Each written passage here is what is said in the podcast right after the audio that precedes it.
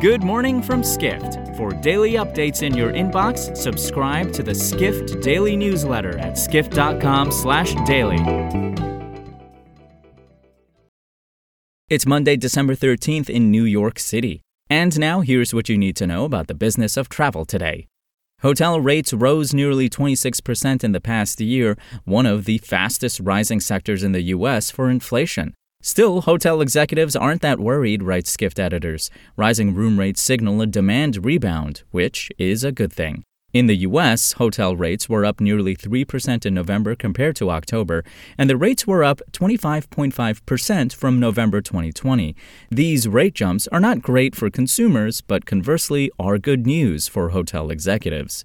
If you look back at other challenges, whether it was post 9 11, whether it was post Great Recession, in those instances, it took us upwards of four or five years to get back to pricing power, said Marriott CEO Anthony Capuano at a recent Morgan Stanley consumer conference. In many markets, we're already back to 2019 average daily rate levels.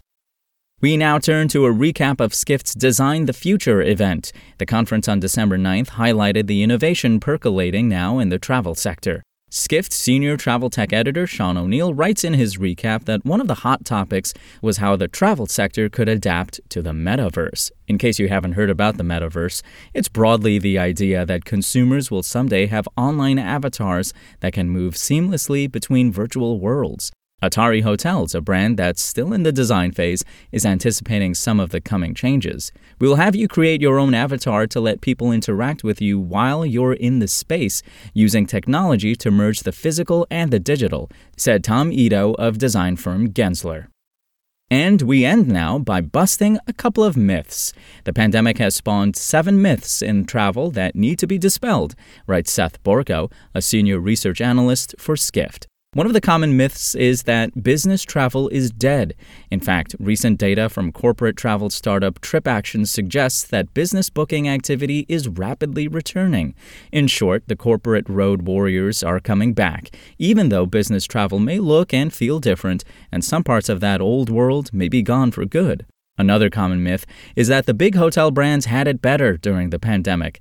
But it turns out that in at least one important metric, independents outperformed brands. Room revenue at U.S. independent hotels is 91% recovered compared with 2019 levels, while brands are just 75% recovered. Smaller independent hotels can partly credit their resilience to skewing toward more of a leisure customer base, a market segment that has done better than most. For more travel stories and deep dives into the latest trends, head to skift.com. To find these stories and more insight into the business of travel, subscribe to the Skift Daily newsletter at skift.com/daily.